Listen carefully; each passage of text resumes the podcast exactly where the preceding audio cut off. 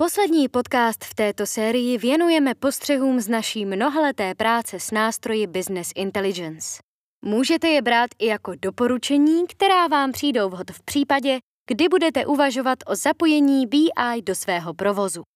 Jedno standardizované řešení pro všechny nebude obvykle fungovat uspokojivě. Přesvědčování klientů o tom, že jim dáme nějaký standard, který se všem líbí a vyhovuje, nebude stát žádnou námahu a rovnou s ním mohou pracovat, to je špatná praxe. Každý ze zákazníků, i když jsou si podobní a pracují v podobném segmentu, má svá specifika, která nejsou zanedbatelná. Každý jinak pracuje s cenotvorbou, každý má jinak nastavené vyhodnocení pokladních akcí, letákových akcí. V těchto citlivých bodech zpravidla nejsou dva zákazníci stejní. Už dávno jsme proto dospěli k tomu, že tím nejlepším, co pro klienty můžeme udělat z hlediska práce s daty, je nedávat jim univerzální řešení, nenutit jim náš pohled na to, jak mají vypadat výstupy, jak mají s daty pracovat. Můžeme doporučit obecné principy, ale nechceme prosazovat náš pohled na to, jak mají co vyhodnocovat. Klíčoví uživatelé na straně zákazníka vědí nejlépe, jaká data potřebují pro svou práci.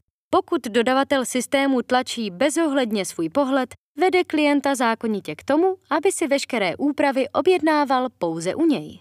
Na to navazuje problematika ukázkového dema. Zákazníci rádi sledují, jakým způsobem nové řešení pracuje, jaké nástroje budou moci využívat, co jim bude pomáhat dělat práci efektivněji a lépe.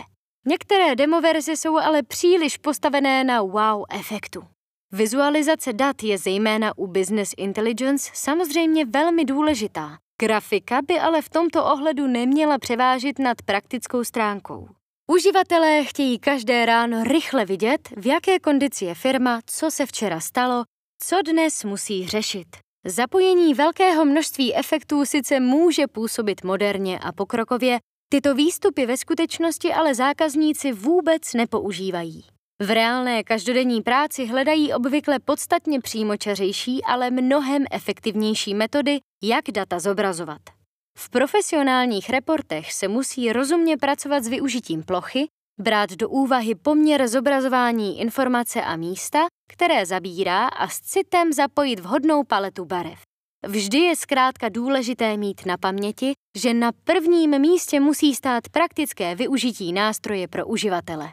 Dalším prvkem, na který je třeba upozornit, je nesmyslné stavění manažerského informačního systému typu BI na stejnou úroveň jako Excel.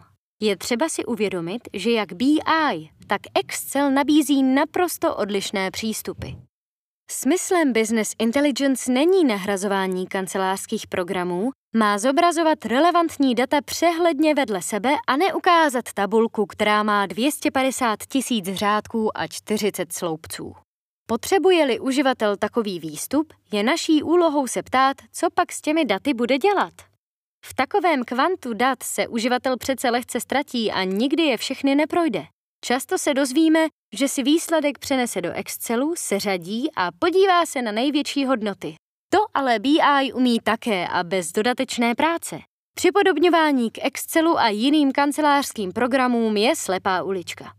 A posledním bodem, který s oblastí BI souvisí a který chceme zmínit, jsou takzvané big data, kde sbíráme mnoho údajů z různých, často nesouvisejících zdrojů. Mnoho společností si od začlenění externích dat do svých BI nástrojů slibuje objevení překvapivých souvislostí ve svých datech.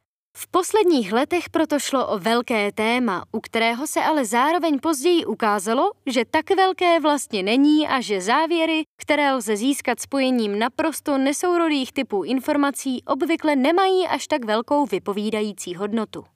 Dá se říct, že jde o trend hledání přílišné složitosti tam, kde žádná velká složitost není. Bohužel to pak často vede k falešným závěrům.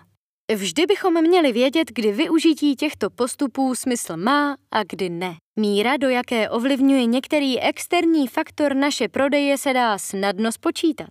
Pokud chceme například předpovídat prodeje a do systému zapojíme 10 externích vlivů, počítejme s tím, že smysl mohou mít pouze jeden či dva, zatímco dalších 8 faktorů povede jen k přeparametrizaci a matoucím výstupům.